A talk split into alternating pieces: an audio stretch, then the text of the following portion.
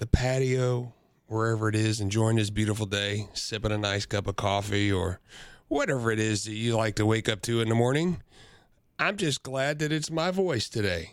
So good morning and welcome to Around the House. My name is Scott Brokamp. I am the founder and one of the owners of His Security and Technology. And I have the great honor to get this show to continue on for hopefully many, many more years to come. So thank you for joining us this morning. Right now, we're going to have a little bit of an overcast day here this morning. The sun's going to peak out a little bit later and should be a nice warm, 74, 76 degrees today. Should be enjoyable. So get outside and, just enjoy this beautiful day that Mother Nature has made. If you need something to do, we can help you out with that. The Market Square Farmers Market returns to its every Saturday spring and summer schedule. This is the 20th season that the nonprofit group called Nourish Knoxville has organized the farmers market. So head downtown between 9 and 1 to meet area growers and artisans and support local businesses in East Tennessee. Speaking of local businesses, Stanley's Greenhouse is hosting a free workshop this morning. Abby Stanley will be a guest on our show next weekend, but today she is teaching how to design and plant the perfect spring container garden. The seminar starts at 10:30 this morning at Stanley's store on Davenport Road in South Knoxville. And our fourth-ranked Lady Vols softball team, near and dear to my heart, we are playing our last homestand this weekend against South Carolina. We did squeak out last night's game, 3-0. First pitch today is at noon, so come on down to Sherry Parker Lee, and if you can get you a ticket, get in and enjoy a beautiful day at the ballpark. That series will wrap up tomorrow and hopefully clinch the SEC title. For more information on all events happening around town today, go to visitknoxville.com. That's visitknoxville.com. Our topic for the first hour of Around the House is renewable energy and your power bill. Last August, Congress passed new legislation that created tax incentives for businesses and utility companies to invest in clean energy like solar power. How soon will you see a reduction in your utility bill? Is it worth the investment to convert your house to solar? Here to bust a few myths about renewable energy are Ann Brock and John Hamilton from Solar Alliance. Good morning, John. How are you, sir? Hey, good morning. Good to be here. Thanks. Well, as you can tell, we have coined you the Mythbuster this morning. I can't spit it out, but we'll get there. Thanks for joining us this morning. Yeah, I appreciate it. I'm not afraid of the Mythbuster challenge here. We've got a... we're very proud of what we do at Solar Alliance in general, but in terms of what we really do, most of it's education and trying to make consumers more aware of what solar can do and what it does for their home or what it does for their bill, et cetera. So I think we're ready. Yeah, absolutely. Well, I mean, solar is such a hot topic, and, the advancements that we have seen and with whether it be electric vehicles, whether it be solar, wind, there are so many groups and emphasis and focuses on renewable energy, which is, quite frankly, is great. It's good for our future. It is good for the future. We there's a lot of misinformation. There's a lot of, ideas around solar that, from tinkerers and DIYers from back in the day and, Home Power Magazine to what you see in the technology space today. And for most people, most of our clients, they obviously see protecting the environment and clean energy as a positive. Most of them, though, won't do it unless it actually makes sense financially. Yeah. So you got different drivers there for sure, and but it is an exciting space to be in, especially these days. So before we dive in too deep here, John, just do me a favor. Tell me a little bit about you and Solar Alliance in general, and tell us about your time here in Knoxville and what can you share with us about Solar Alliance as a business. I'm a return to Knoxville guy. I graduated from Bearden High School back in the 90s and then went away. Went to college and then went into the Marine Corps. And then after I retired in 2016, kind of came back to the Knoxville area. I linked up with Harvey Abalata, who was at the time with Aries Energy. you know, long-standing, I think probably over a decade plus of time in solar and renewable energy.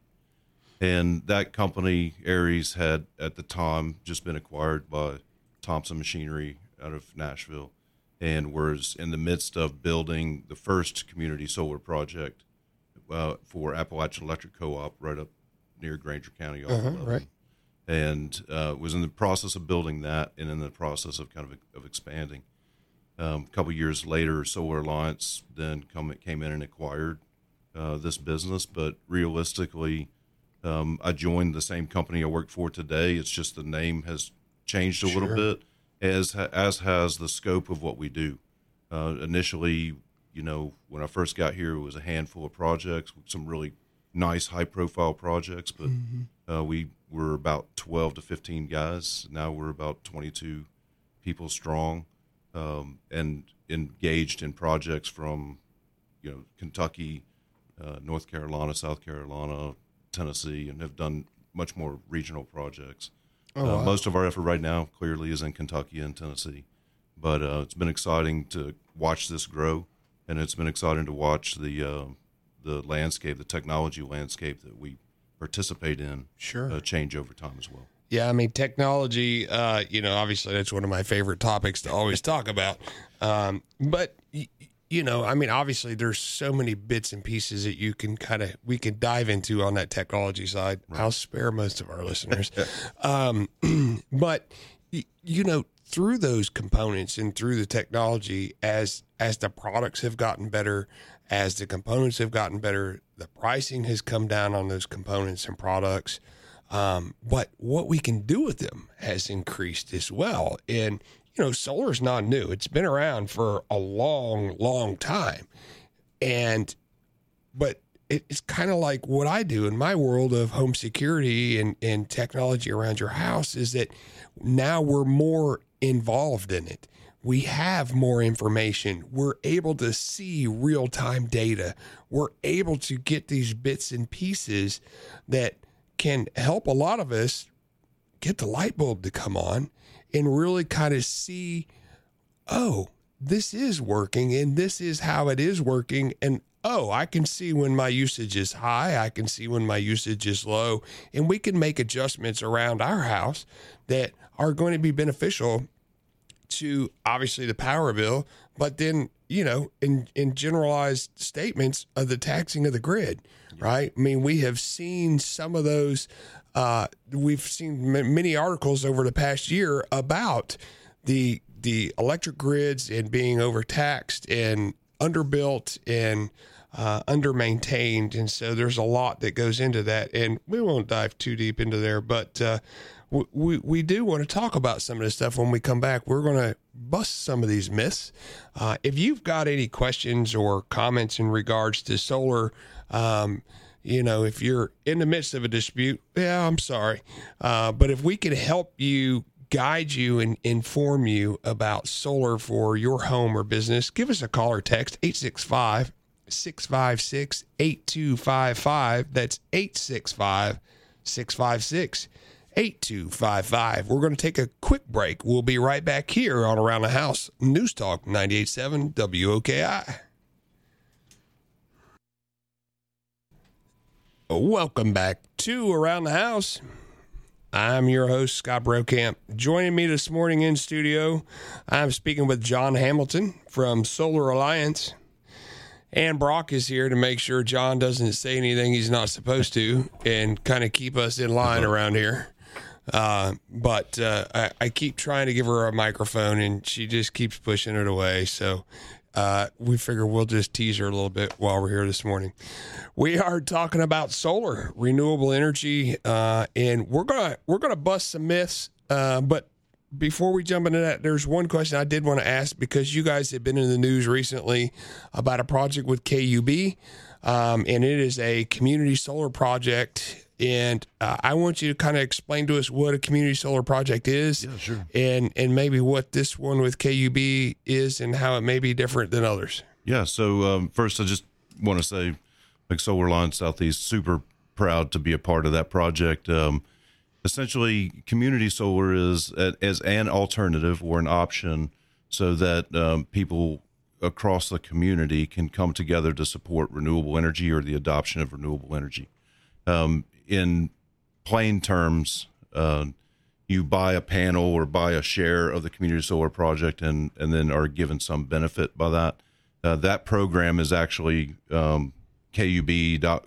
If you search KUB Community Solar, it's on their webpage, and you can see that kind of how the program there it works. For our point, we designed the system, we built the system, we installed it, and we're really proud of it. A lot of times our work is kind of unseen. It's sitting on a roof, and especially in the commercial space, right. It's sitting on a roof and you just don't see it.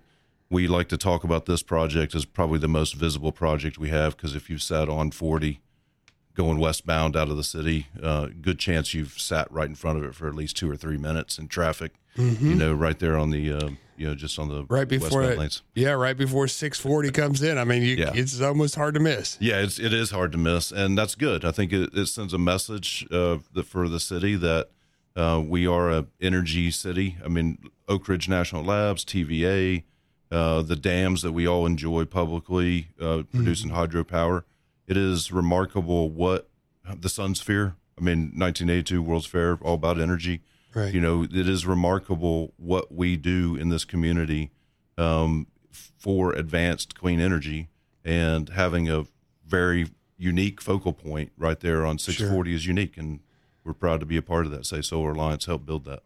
Yeah, absolutely. And there are, there's a lot of myths about solar and about energy and all of that. And I think you're right. For me, living here, it makes me feel good knowing that at least the utility sources are buying into the latest technology to help and do their best on a renewable standpoint. Which is obviously it's going to benefit us. It's going to benefit our community. Yeah, I think we talk about it in terms of the 3 E's. So environmental stewardship. You can't live in this part of the country and not understand the beauty and your responsibility to protect our environment. You can't do that. No. So being smart about how we use our natural resources is a good thing, and it's something we're alert to. The other part is economic development and how solar can affect us and help our business or help our home, save energy, reduce expense. And then the third part is energy independence, which we're not advocating necessarily removing ourselves from the grid, because the grid is a very vital thing to sustained economic life here in East Tennessee. But what we are advocating is being able to protect yourself, using renewable energy to offset your overall consumption, and also protect yourself in terms of power outages or those kind of things which are inevitable and will happen. So whether it's battery backup or a generator or the integration of solar with that, those are generally the motivators that we see. It's probably not unfamiliar to His Security as well. Sure. Yeah, no, absolutely. So, one of the things that obviously I'm sure comes up to you guys, and I guess maybe let me ask you, What is the number one myth that you seem like you bust more than any other?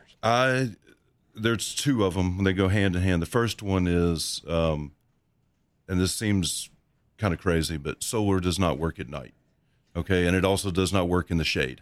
Okay. So, and the reason that's important, because in the way that, and this is myth two, is that the utility will somehow credit you back money, for the way that you produce power. They're not necessarily in that business.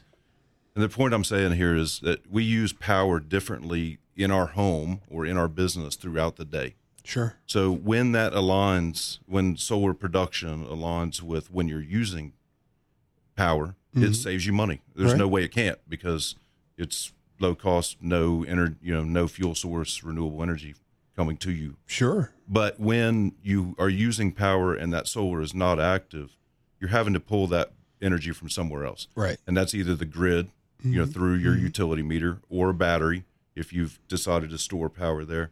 But I think a lot of misconceptions start with this misunderstanding that how electricity is produced must align with your must align with how you use power, right, in order for it to make the most economical sense. Sure. And, that some of that comes from old baggage. When I first got here, TVA had a program called GPP, and they would buy your power, and there was an incentive to do that. That went away somewhere around 16 or 17, somewhere around maybe 18. It's starting to run together, but it's gone. So that program doesn't exist. So as a result, most of the residential systems we sell, nearly all, I would say, have batteries as a component. Sure. So that you can use or move the power that you've made with solar to a different time. Right. That's that storage capacity. Right.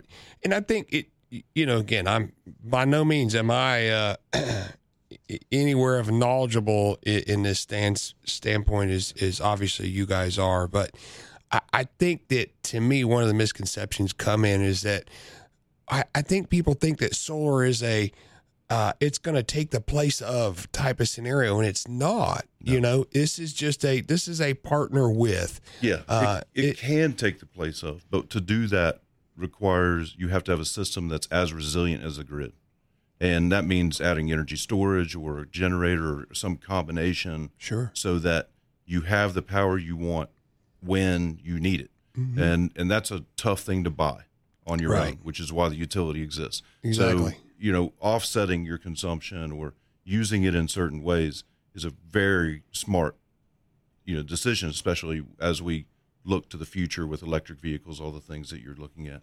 Oh, yeah. You know, you're going to use more power, and we're using more power. But at the end of the day, you know, we in almost all circumstances are we partnering with the grid.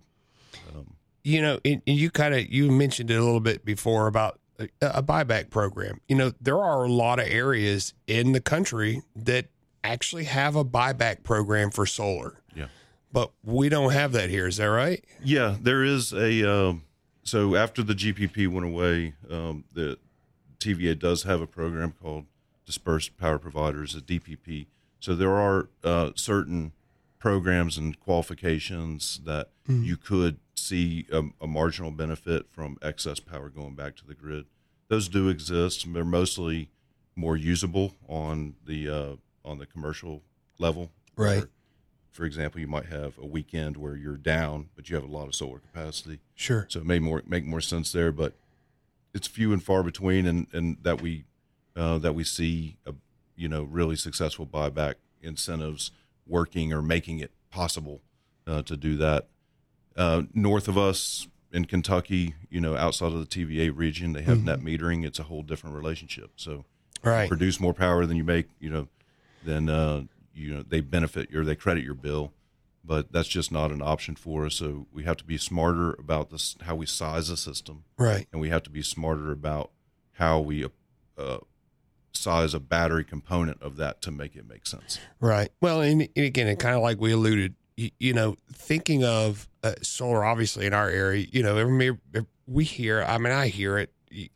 Well, TVA, they don't buy back. They don't. Well, you know, but we also we have the benefit of what the cost is from TVA as well versus what it is in some other areas too. So absolutely. Again, we're real proud of what we do with utilities. Yeah. I mean, KUB, the guys and gals at KUB are working hard every day to ensure distribution is up, metering takes place, they're planning for the future.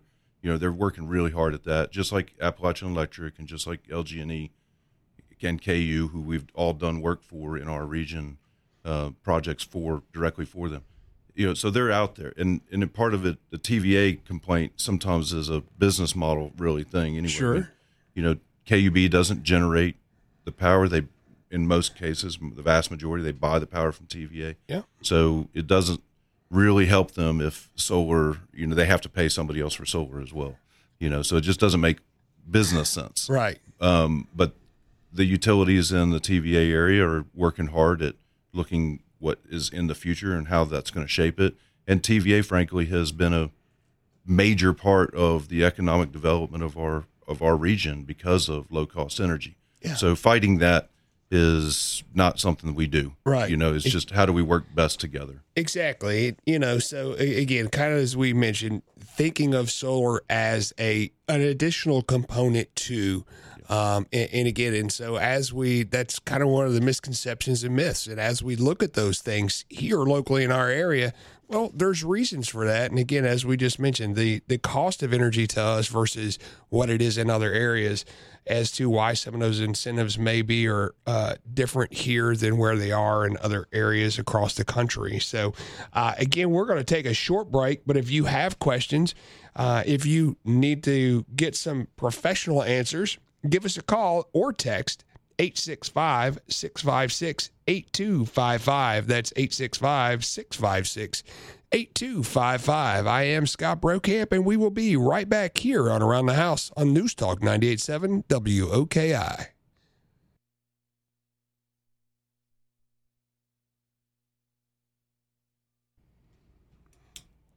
And welcome back to Around the House. I'm Scott Brokamp, your host for this morning, and I am speaking with our friends over at Solar Alliance. I have John Hamilton here with us, and, well, I don't know, maybe we're just going to call her the boss of the room right now, Ann Brock, making sure that we all stay on track around here, because we all know I like to get sidetracked. But at any rate, thank you for listening. If you're just joining us, we are talking about renewable energy. Our guests this morning are from Solar Alliance. You can find them at solaralliance.com. And if you have been listening, they're one of their most recent, most, I guess, higher profile, most visible installations has been the KUB Community Solar project that you can see right there on I-40 as you're waiting for traffic to clear as 640 merges in. So we also have a caller on the line with us this morning. David, how are you this morning, sir? David. Hey, I'm good. Hey, I know you all just said that KUB doesn't have a buyback program. I get that. But what if I'm generating more electricity during the day than I'm using? Obviously, I'll use more at night. Will my meter run backward and give me credits, or would that be considered a buyback program? Oh, wow. Great question, David. Thank you. John? Yeah, that would be considered a buyback program. So in what the term most frequently used for that type of scenario where when you overproduce with solar – then the utility credits your bill. That's called net metering. So the net is what your bill. The net usage is what you're billed. That's not what happens in any case in TVA. Now there are what I mentioned before. There is it's called the DPP program. There are some utilities that will pay you for overproduction, but it will not be what you pay them for your consumption. So it's not a one-to-one like you see in Kentucky with net metering, or if you come from California or you've moved from the area from most other parts of the country, that's not the same relationship. So you may be able to take some incentive there, but it's not going to be the same or equitable to what you're paying, which is why in most cases we opt for some kind of battery system to move or shift that load. The other option, if you don't mind me adding, Scott, is you could also you can go on if you're a KUB customer, you can actually go on your bill now, or the website and look at your bill, and you can see how much power you use during the day and how much power you use at night, and that will give you a fair, really just once over of how you use power and then what maybe makes sense if you were considering solar, because it just doesn't work out that selling power to the KUB and is just isn't the way to go. Right. Got it. David, thank you very much for your call this morning, buddy. We appreciate you. Thank you, sir. So, I mean, again, this is, as we were talking earlier, and I will keep reiterating, solar is a good tandem solution, right? It's going to allow me to cut down on how that meter's running, how much that meter's running, and obviously, again, the data. It's all about data. The more information that we have, the better we are to be able to predict and protect. And those are really, a part of our key environments, that if I know when my highest usage is for my utilities, then now I can make some changes. I can do something about it. Yeah. Again, most of our business is in the commercial space. So commercial solar, or, you know, it changes, the incentives that are available change, but also so does your power consumption. So generally speaking, you're running shifts during the day, higher consumption during the day than maybe even a third or fourth shift that might be at night. So in those cases, the applicability of solar for commercial solutions is often easier. But you're right. The data is essential. Understanding how you use power is the most important factor when considering the size of a system. If you are you're already very energy efficient, or you have you have intermittent use on the facility or in your home, like a cabin or something like that.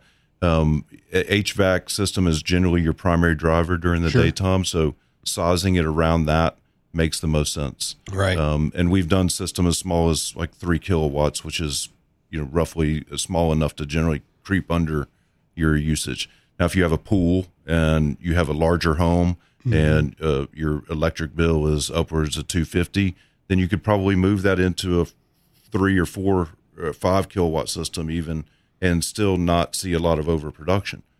After that, though, really you need to consider batteries or energy storage and how that could shift in your when the energy is produced into the time when you're using it later.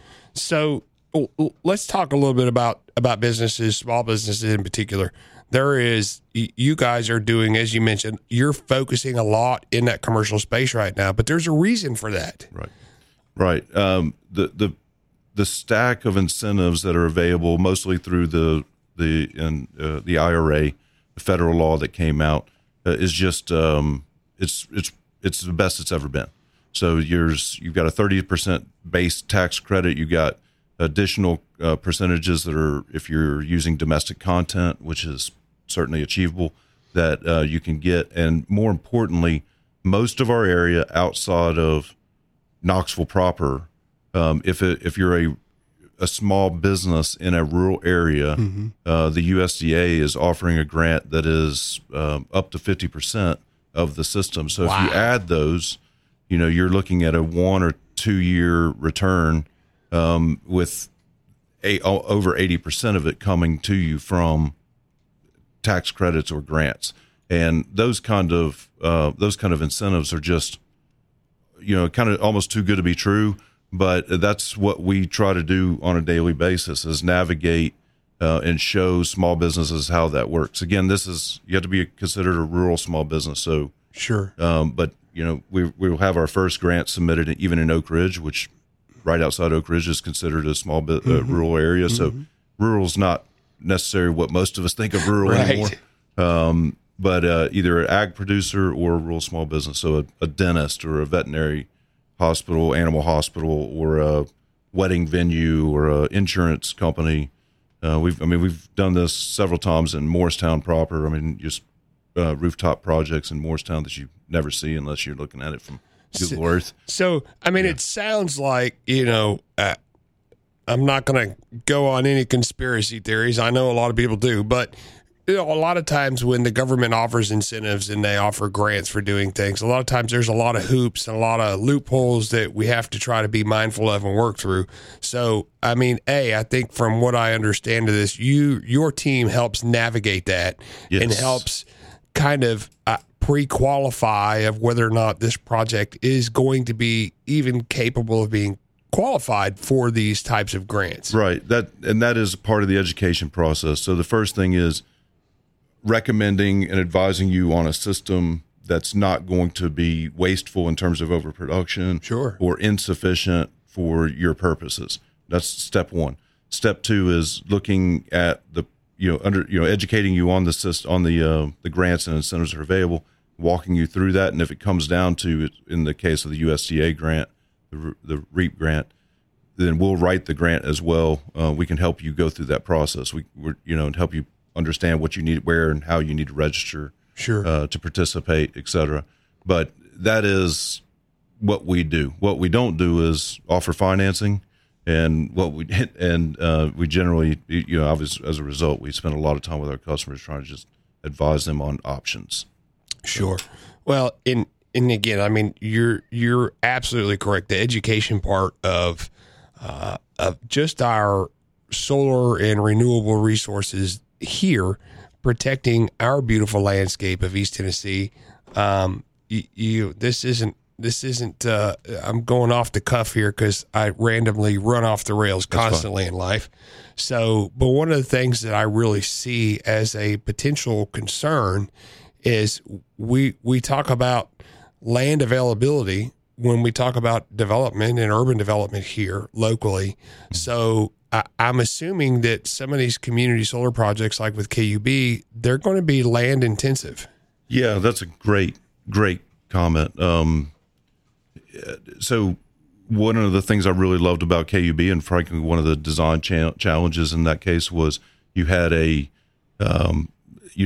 old site, site where there were some issues about soil contamination or possible soil contamination, and you have TVA transmission lines running over that property, mm-hmm. which essentially made it unusable for the city to be able to develop that into something else. A lot of brownfield sites are like that, where you don't have a lot of options with the land. So in this case, it was genius. I mean, it's highly visible. It accomplishes the public reach, the public facing aspect of it. You're not really doing anything else with that property. Because it can't really be used for anything else. Yeah, there's easements running through it. So it's dead land. I admire, and I think it's incredible to look at some of the large scale solar projects that are out there, mm-hmm. big, 100 megawatt sites and those kind of things. But I have an equal concern about how we're using that kind of land. I mean, it's not a great application. And frankly, those are, for me, in some areas now, maybe in the desert or, I have no idea. I've never lived there, but in those cases, those type systems are being interconnected to the grid. They're just like any other generating station. Sure. They're like it's coming from a centralized place and then distributed. Yeah. What we really advocate for is distributed generation. So if you have a new roof or you have a warehouse facility or some kind of manufacturing facility, using what is already dead real estate, which is your roof, for the production of energy, production of clean energy, it just... we think that makes sense. Yeah. The other thing it does is puts the generation of power at the facility, not offsite. not being distributed over transmission or distribution lines. Yeah. So it's ready for you. It's ready for the adoption of batteries in the future. It's ready for those kind of technologies, and I think those, we often call those microgrids. That kind of technology is what's going to help us become more resilient, and make the grid more adaptable when you start layering on electric vehicles and those kind of things. Mm.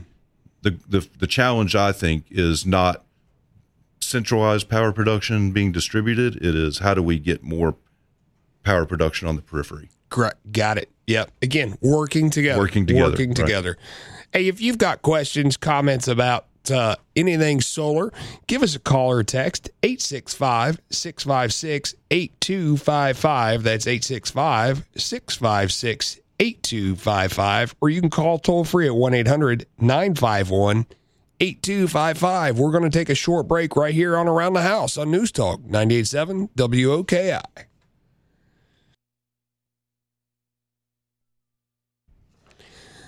And welcome back to Around the House. Such a beautiful morning out today.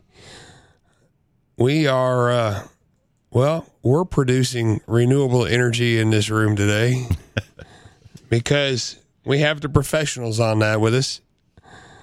John Hamilton and Ann Brock from Solar Alliance. So, John, I know that we've talked about the small business aspect and busted some myths. I know you guys had a project recently that was helping a nonprofit, and that was kind of near and dear, especially to Ann's heart over there, and it's a good reason why. So tell us a little bit about that project. Yeah, we, again, most of what we do is community. We're really proud to have finished that project for KUB right there on 40, and we also are very proud of our customers, our residential customers that we do. It's not a vast portion of our work, but The job that Ann wanted to talk about with Faith Lutheran in Oak Ridge was just flat out really exciting.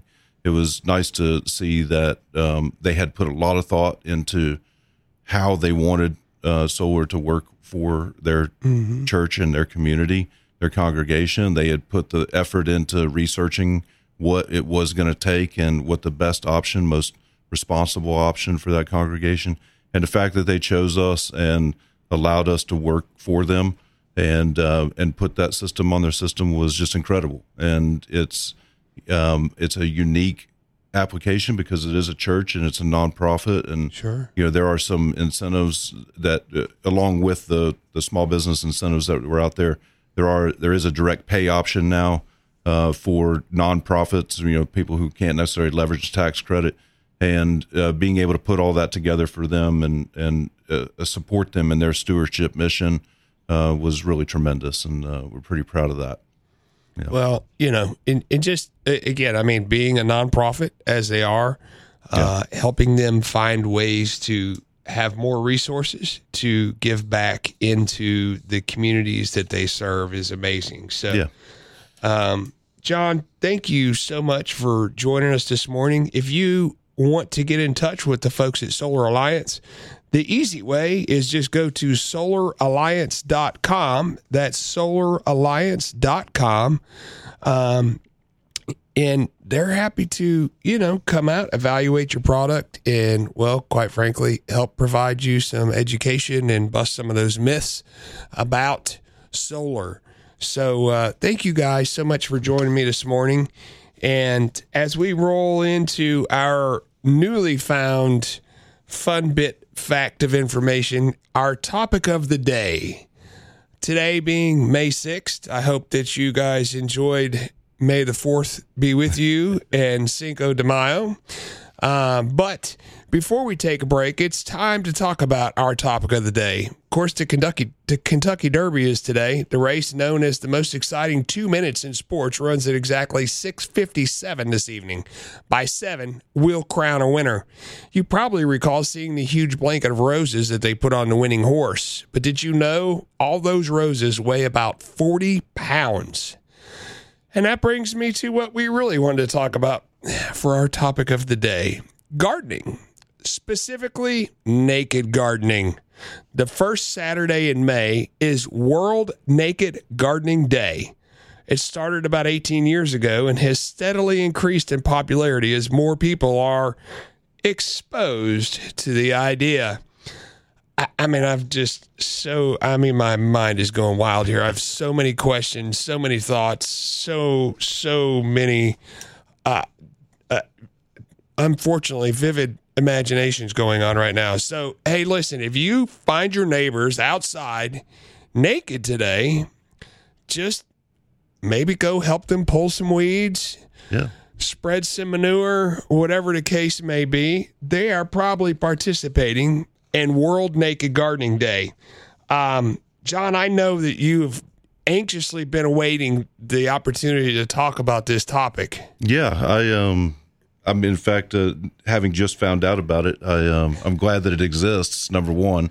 The second thing I'd say is, you know, for those of you backyard poultry experts, mind the chickens. That would be my first concern. But honestly, I think the best advice came from Ann, and I know that she's fully adopted her role as a part of the solar community and a part of a solar company. And so for Ann, to all the listeners who participate in Naked Day, make sure you plenty of sunscreen. Sunscreen up. Yep.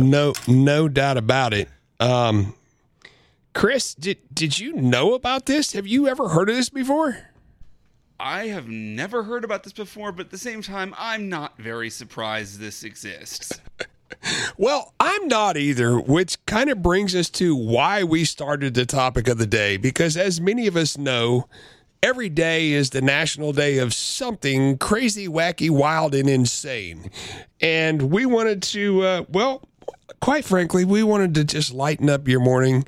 Maybe you just needed a chuckle with your coffee or whatever it is you may be drinking. After listening to this, I think some of these folks may start their day with a shot of whiskey or a little something stronger than what I have in my cup.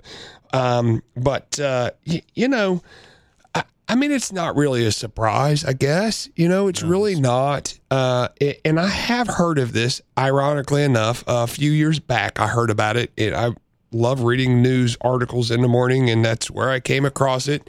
And it is, my understanding is it started overseas and has spread pretty quickly throughout the entire world. So, again, if you see your neighbors out gallivanting in the nude today, they are just doing some normal gardening. You know. So, at any rate, we'll talk a little bit about that when we come back. I do want to thank our folks from Solar Alliance for joining us this morning. And when we come back, we're going to be talking to a wonderful nonprofit that many of us know very well. It is near and dear to many of our hearts. So we're going to take a short break. I hope you'll join us here in the second hour. We'll be back with more Around the House after this break here on News Talk 98.7 WOKI. Good morning. Good morning. Welcome to Around the House. I hope you were enjoying our conversation the first hour with our friends from Solar Alliance. And this hour, we're going to talk about some really good, old-fashioned, community-driven organization here. Our friends from Habitat for Humanity are going to be joining us this morning. And I just got to say, if you've got any comments or questions or concerns about Naked Gardening Day, we would love to hear from you. 865-656-8255. This is, one of those wacky day of, National Day, World Day of. All I got to say is, I do a lot of work outside for my job. Every once in a while we're hanging cameras and climbing around attics and crawl spaces, etc. And I just got to say, pants are a valuable tool. It helps protect me in a lot of ways. And just be careful if you're partaking in National and World Naked Gardening Day. I certainly hope that you're not pruning any rose bushes. That would be a painful little culling experience. Watch those pruners. Yeah, right? Exactly. Watch the pruners. Boy, that escalated quickly. I mean, that really got out of hand fast. Well, Kelly, I guess you know how to make an entrance, don't you? Well, there we go. I jumped right in there, didn't I? You did. I'm going to keep my comments to a minimum from here on out.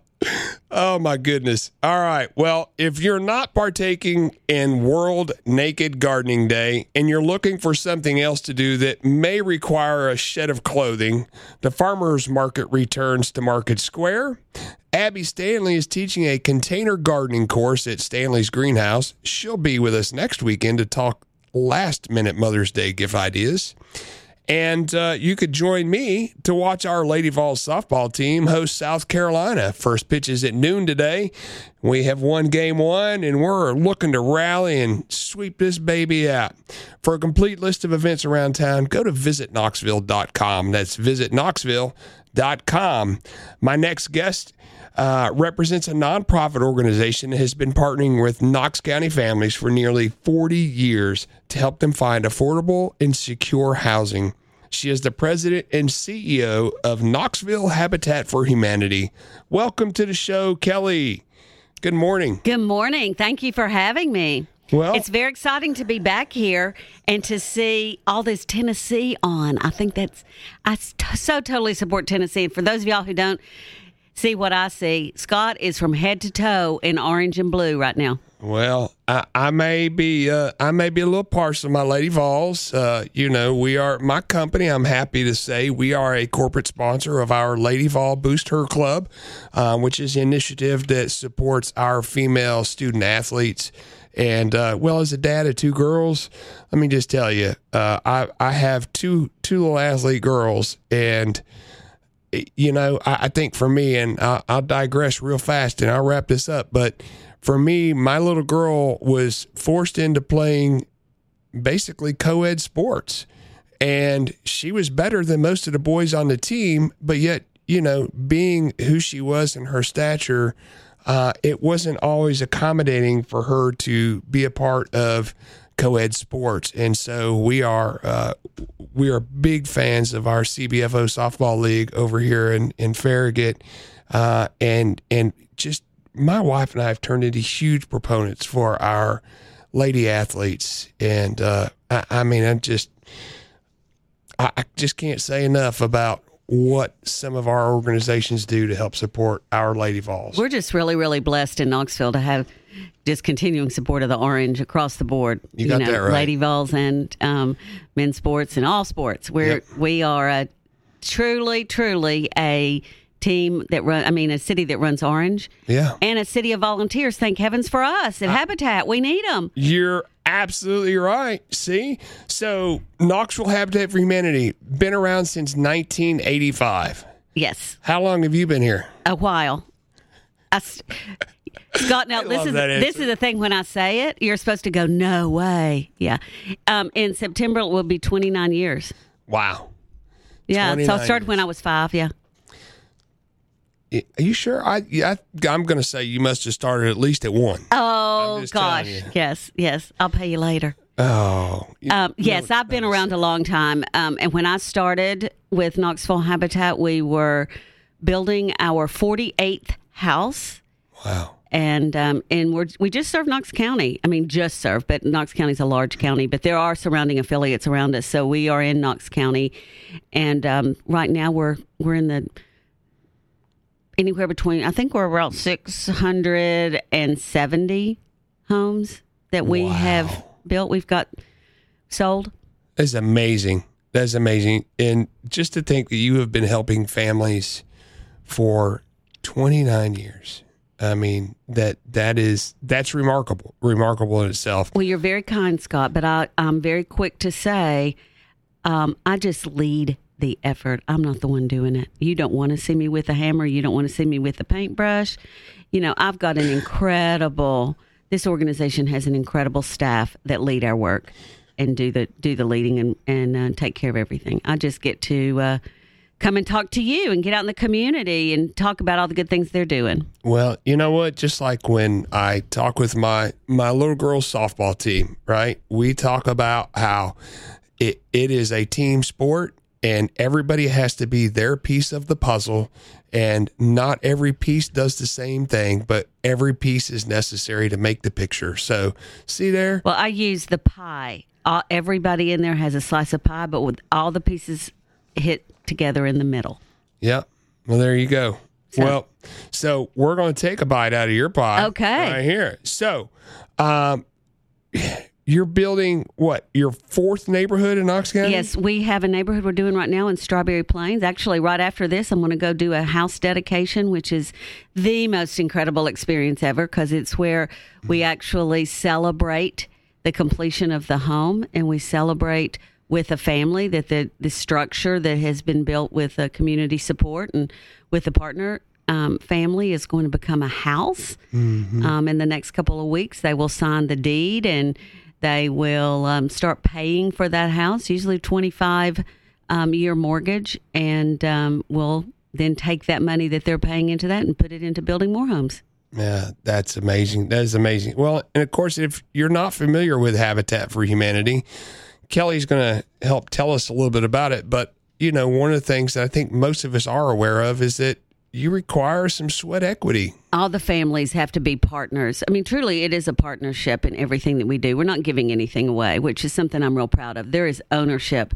So the donor, the volunteer, the family, our organization, we all are invested in this opportunity to enhance someone's life.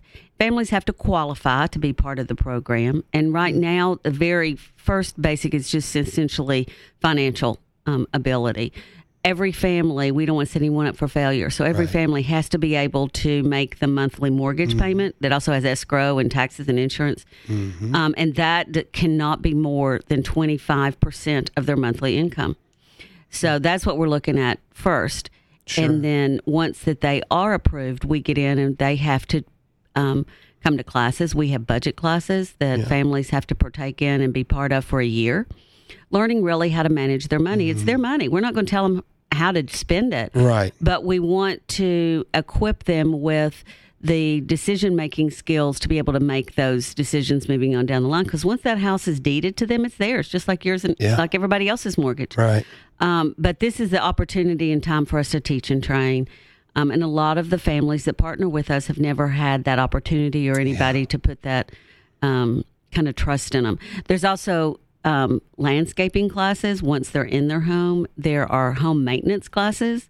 So we teach people how to do simple home maintenance around their house. We do have warranties, like any homeowner, for the first year on certain things. But other things, you know, if your toilet sticks, you got to learn to fix it, you know, and certain that we have classes and we teach that. We have some other, like, you know, how to be a good neighbor class and how to... Is that open to anybody? 'Cause I might have a few recommendations. Well, you know, the budget class is truly the class that is required. Right. The others are highly encouraged. And you get sweat equity for all of those classes. So the homeowner does have to participate and be part of the program. And then they will select a lot that we have on the listing. And right now we are only building in Ellen's Glen, which was named after our founder, Sis Mitchell. And it is out off Strawberry Plains out there. And they're beautiful homes. Oh, my God. I encourage anybody to drive through out there and see Ellen's Glen. It really is pretty. That's amazing. Well, and that's one of the things, obviously, that... I just love about what you guys do is that, you know, it's an educational process. You are so fundamentally changing the landscape and the lives of these individuals by helping prepare them. You know, again, many of us may not have had that education and the budget friendly and knowing what to do and how to do it. And so you guys are just, you're paving the way for, quite frankly, life-changing experiences for all of those to come. We are going to take a short break right here. If you've got questions or comments, give us a call or text, 865-656-8255. We'll be right back here on Around the House, News Talk 98.7 WOKI. Welcome back to Around the House. I am speaking with Kelly Schultz from Habitat for Humanity.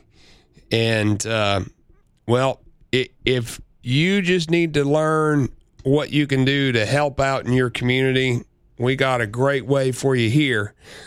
Kelly, thank you so much for joining us this morning. I talk our listeners through and talk me through, because I think there's a lot of misconceptions about what you guys do, but what's that process like for you guys for a family who is in need or is coming into your program? Walk us through that process. Well, I'll tell you too, Scott, right now it's tough. It is tough because there's such need in our community for home ownership, for safe shelter, and rents are even so high, but you know, you can only do so much. So it's really been heartbreaking the past couple of years what we can do because just of just extreme costs.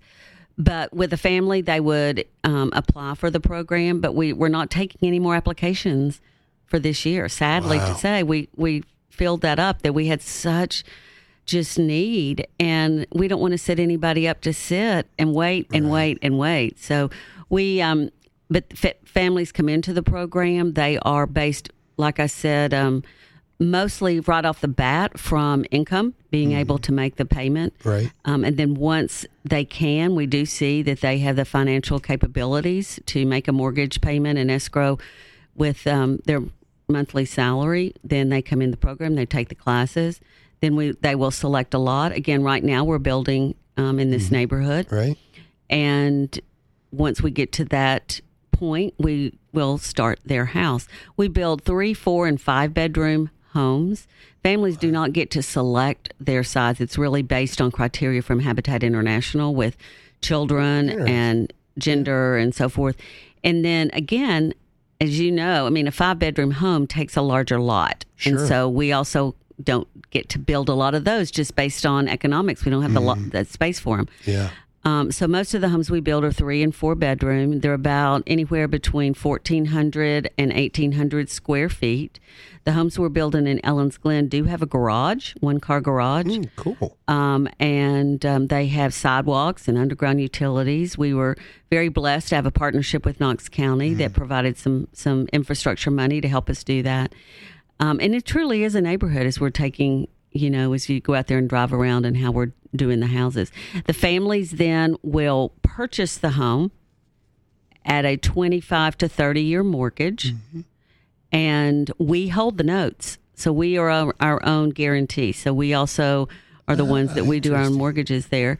We have someone who does that, and they will make the monthly mortgage payments, you know, to us. And again, if they get behind, like they get a letter, and you know, the great thing is with us holding that, we know life sometimes gets in the way, and we will provide the opportunity one time in the... Hello? Hey, that was pretty cool. Okay. Our electricity went out. Woohoo! That was quick, though, that generator. So we will provide the opportunity for them to have a one-time, you know, like hiccup in life, and we will assess that at the end of the mortgage because we hold that. Sure. But it has to be something extreme. They have to come up with another payment plan and so forth.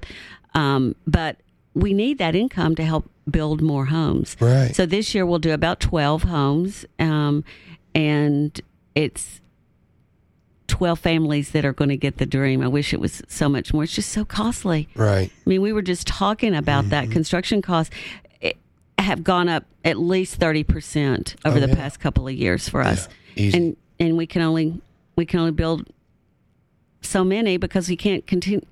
You can't pass all of that on to the family, or it's not affordable. Right. So I just want to ask. So how long have you guys taken on that model of building the community? This is our 4th subdivision. We like to do infill in the city. I think it's just such the basis and the crux of our ministry to go in and plant new families in established neighborhoods. Right now, that's just not an opportunity for us. So this neighborhood that we're doing is providing us to be able to plant 35 families together.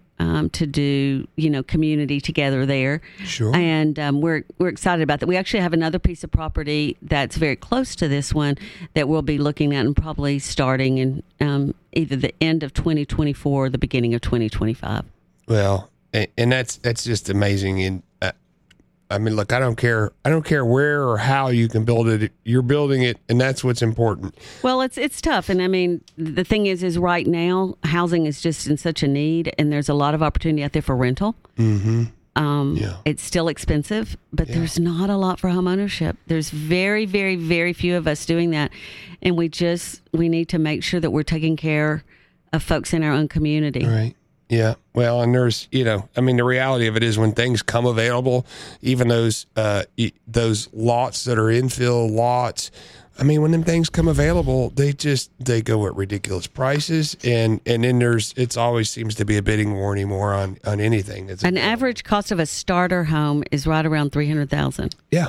A starter home. Wow. Yeah. I couldn't afford it. I couldn't have afforded that. I mean, seriously, It's tough. I mean, and that's just heartbreaking. And we're, you know, I just want to make sure that we're taking care of the community and the families and the folks so that they stay here and Knoxville continues to be the great place that it is. Right. Well, in order for you guys to do that, it takes a lot of help and a lot of support. And as you alluded early on, a lot of volunteers. It does take volunteers. Our homes are built with volunteers.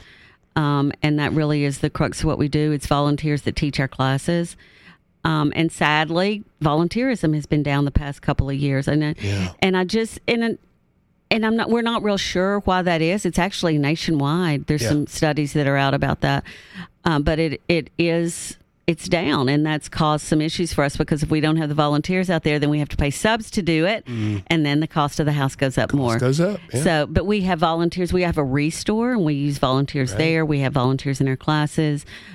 We have the established volunteers that work during the week to help catch up from build to build, and then we have our Saturday volunteers out building.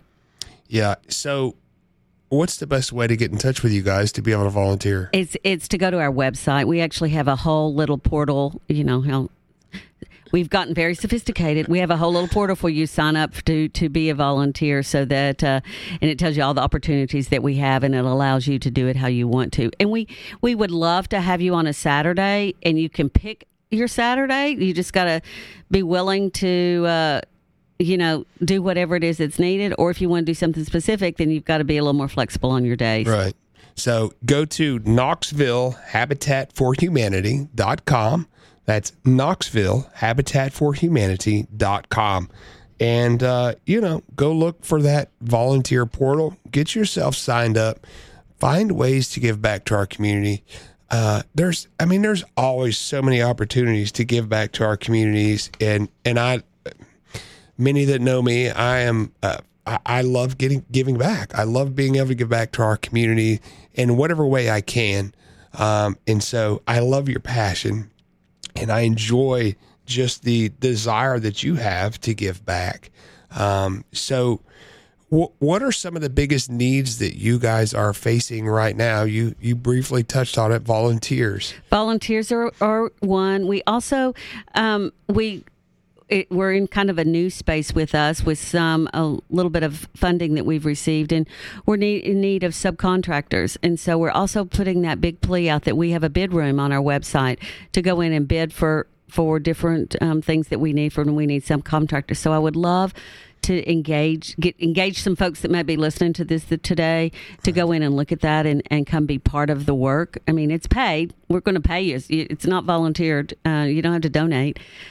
For that. And then the other thing just to put out is it is getting ready to be summertime, and a lot of folks are going to have kids that don't have much to do, and we would love to have them come and volunteer with us. You have to be 16 to work on a job site, but we also, you know, driving helps, I think, but right. We would love, you know, if somebody wants to pull a group together, I mean, it can be your Sunday school class, it can be your bunco class, it can be your poker group, whatever, to come out and work with us to do that. So that's another great way that we can involve the community. And then the other is we do have a Restore. Our Restore is located in downtown West. Yeah. And it is we have purchased some new items. You certainly need to come by there and look at some of the things that we have purchased, but the majority of it is all donated material. So right. Too, when it's getting a little warmer and you've got that extra time and you're cleaning out, think of us to donate your items to. Well, and really the items that you guys have in the store are, I mean, it covers everything. We actually do. We have clothing. Very few Habitat Restores have clothing. There are Restores in surrounding counties around us. Yeah. But we do have clothing. And then probably 2/3 of our store is construction related. Right. Windows and doors and cabinets and flooring and rugs and knobs and hinges. And everything. Exactly. And it's if you're going there looking for something specific, you're probably not going to find it. And if you're going in there looking just to browse, you'll probably find everything that you need that you didn't know you needed. Yep. But we have furniture and, you know, knickknacks and tchotchkes and things like that, too. And all of that goes back into the ministry. Yeah. Well, and I found myself doing some shopping there. Thank you, Scott. We appreciate it. Yeah. Well, I was looking for kind of a unique part, but it was from not really a super old home, but it was a 20-year-old home. And somebody suggested, well, just go browse by, check out the Restore, because a lot of times when people go in and they gut and do remodels, if it's in good condition, they'll donate it. And a lot of times it may find its way into one of your stores or into your store. And so I went to took a look, and by golly, I actually found what I needed. Did you really? Wow. I did. You're one of the rare few that go in looking for something and find what they want. I know. But I did find many replacements in case I didn't find it. So, just a very unique store and just so cool. I mean, just going in and browsing and checking out is just, it's worth the trip. It just is worth the trip. We are going to take a quick break. I'm going to come back and continue speaking with Kelly Schultz, talking about Habitat for Humanity. And quite frankly, we're going to talk about what you need to do to get involved We've told you where to go to get involved, but we need you, right? We're even better than the Army because we're right here locally. So stay tuned. Come back and check us out. We're going to take a short break on Around the House right here on News Talk 98.7 WOKI.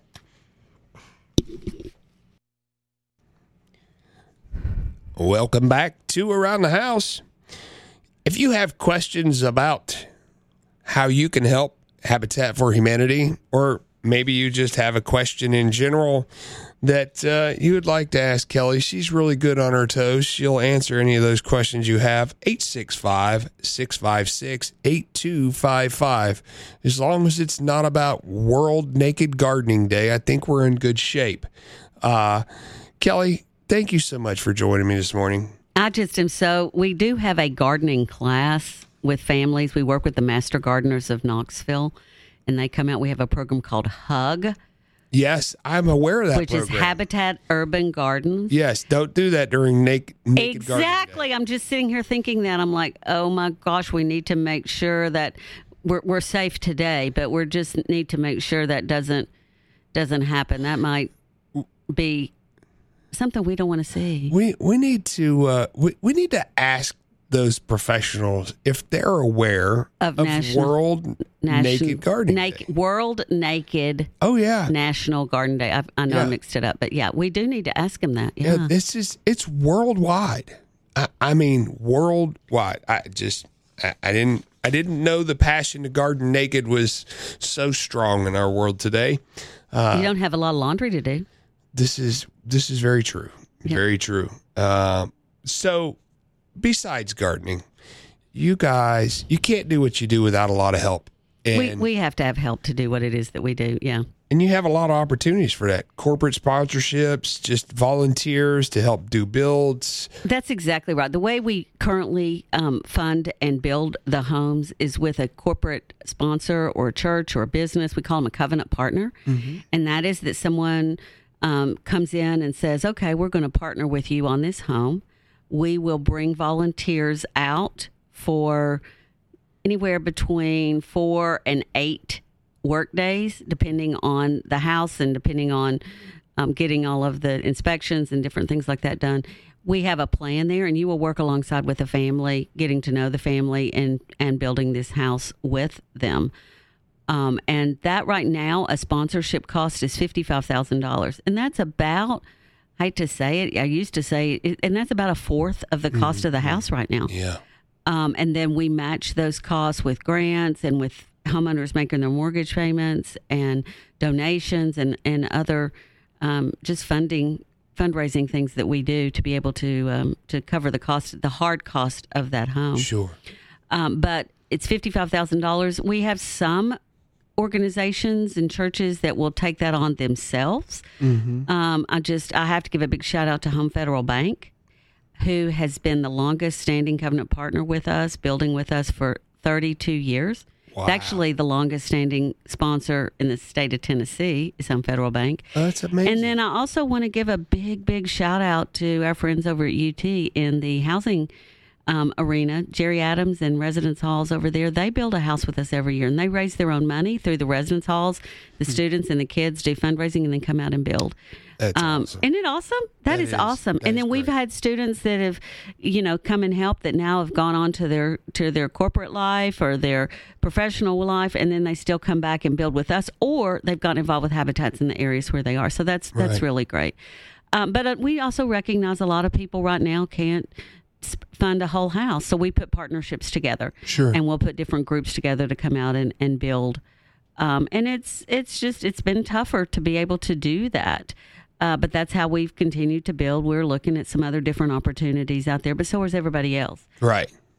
Yeah, I mean, you have to be diligent to look for the sources and the resources to be able to find ways to continue to do all of these amazing things that you guys do in our communities.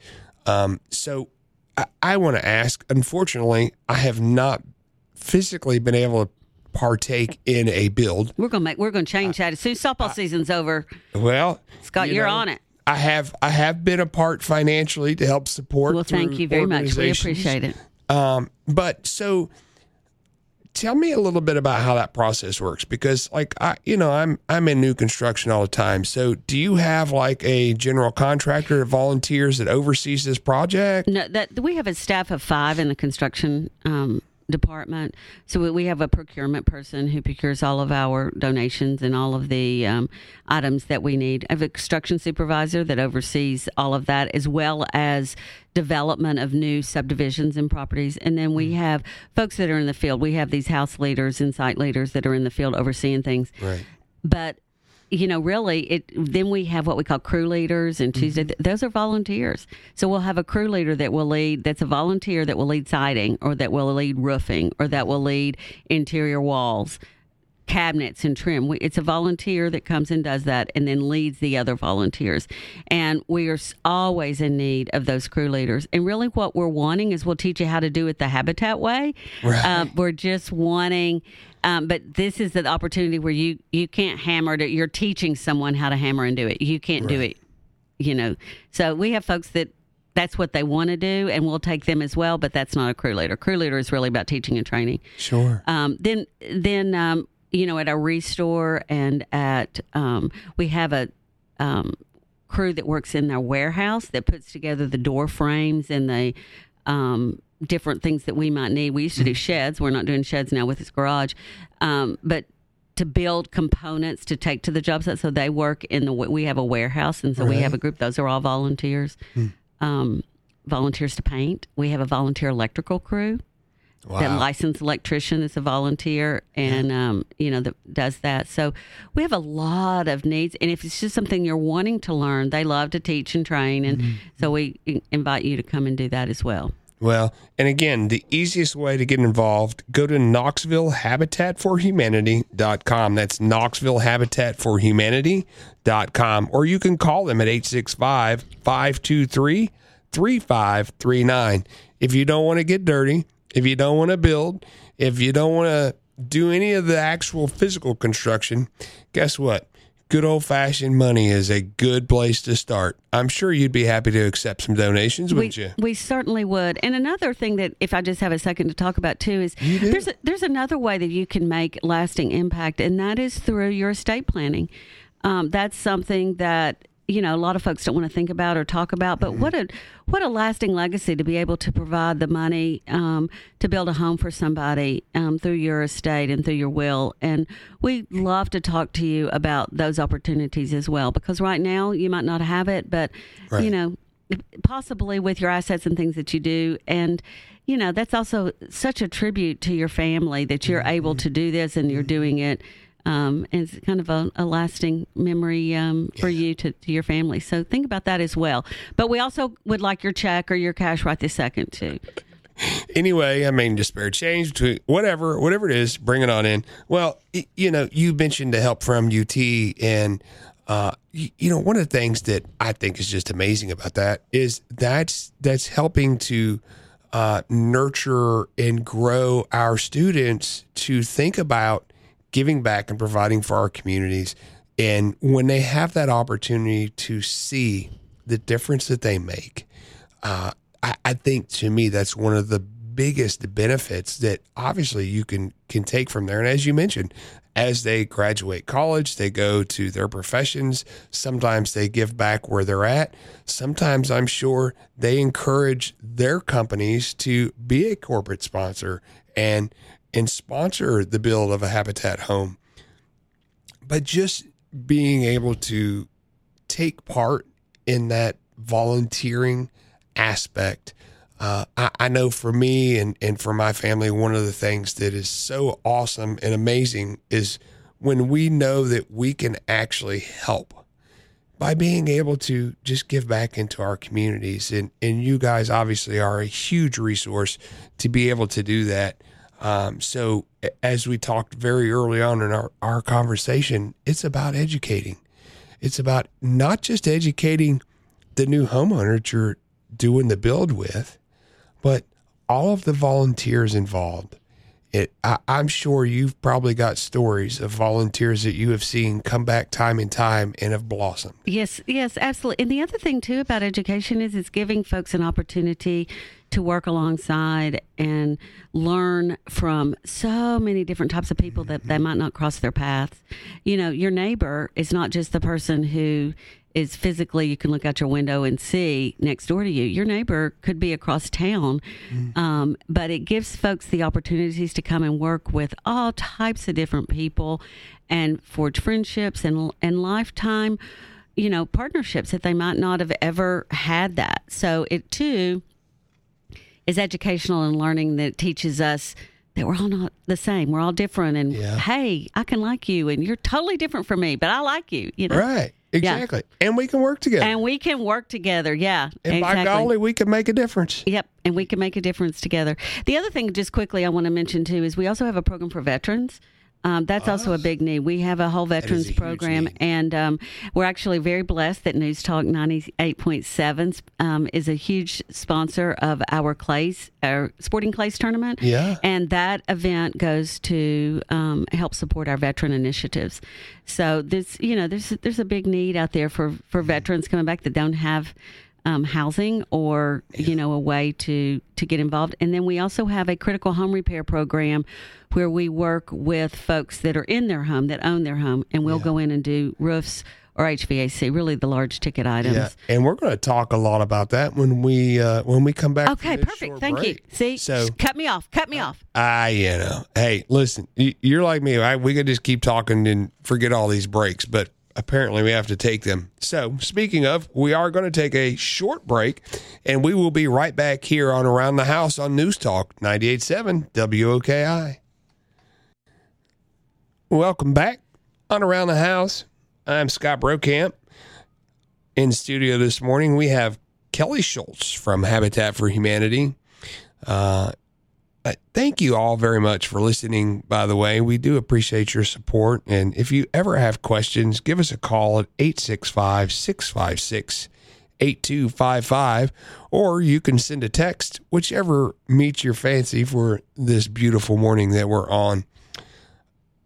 Kelly, before the break, you started telling us a little bit about some programs that you have, and you have, it's critical home and repair. Yes. So fill us in on that. It is a program that we started about 3.5 years ago. It was a initiative across our state with all affiliates through our Habitat for Humanity of Tennessee organization, and it was going in and working with folks that owned their home but had major repairs. Different affiliates across the state handled it differently. We'd never done it before. A lot of affiliates have been doing it for years. But we thought that it was a real compliment to our work, and there's a huge need in Knoxville for it. But we started looking at how we could do it and do it best, because we didn't want to send volunteers into, you know, occupied space. They've never done that. We've only had volunteers start from the ground and build up. We haven't had them tear things down. So we started looking at it and said, you know, roofs are a huge issue. You've got to have a good roof. Yeah. And so many problems have happened in the house that doesn't have a good roof on it. So we said, okay, that's what we're going to do. We're going to focus on the large ticket items. So it was roofs and HVAC units. Oh my gosh, Scott, there's such a need for that. But again, through the program, it has to be, you have to be low income. You have to be not be able to afford this or finance it. Right. And again, be approved. So we started that, and we've done about 70 homes in Knox County through this by doing a roof and HVAC. Every so often we do a little other something, but there's other organizations out there that will do ramps and other, you know, remodel type programs. So ours are really sticking to those two items. And to find out if you're eligible for that, again, you go to the website. We have a certain person who is in charge of the critical home repair, and we have to do an assessment, and there's some paperwork and things involved. But we're actually deciding that program with the state is ending, and so we are developing our own program to be able to do it. We're still going to keep it. So it awesome. Still will be a really nice addition to Habitat and to home ownership, but this also is about safe shelter and keeping folks, you know, in their homes through these two large, costly expenses. Yeah. Oh, and that's amazing that you guys not only have the wherewithal, but the ability to really from your experience with this program of being able to analyze it, to be able to find ways to keep it going. Well, and the other thing is the program that we had that we've been part of was for seniors. Mm-hmm. So, you know, and again, that's such a huge need, because CAC has a program that's similar, but it's based on need. Mm-hmm. And when you come in and there's someone that has a, you know, 3 or 4 kids, you know, and they have this need, and then a senior over here, it's tough to say what the need is. So the seniors were kind of being pushed out. So that's the program we've done. And the program we're going to have, we're opening up, it will be for all ages, you know, for folks, again, based on need. But there will be that emphasis on seniors and on veterans as well.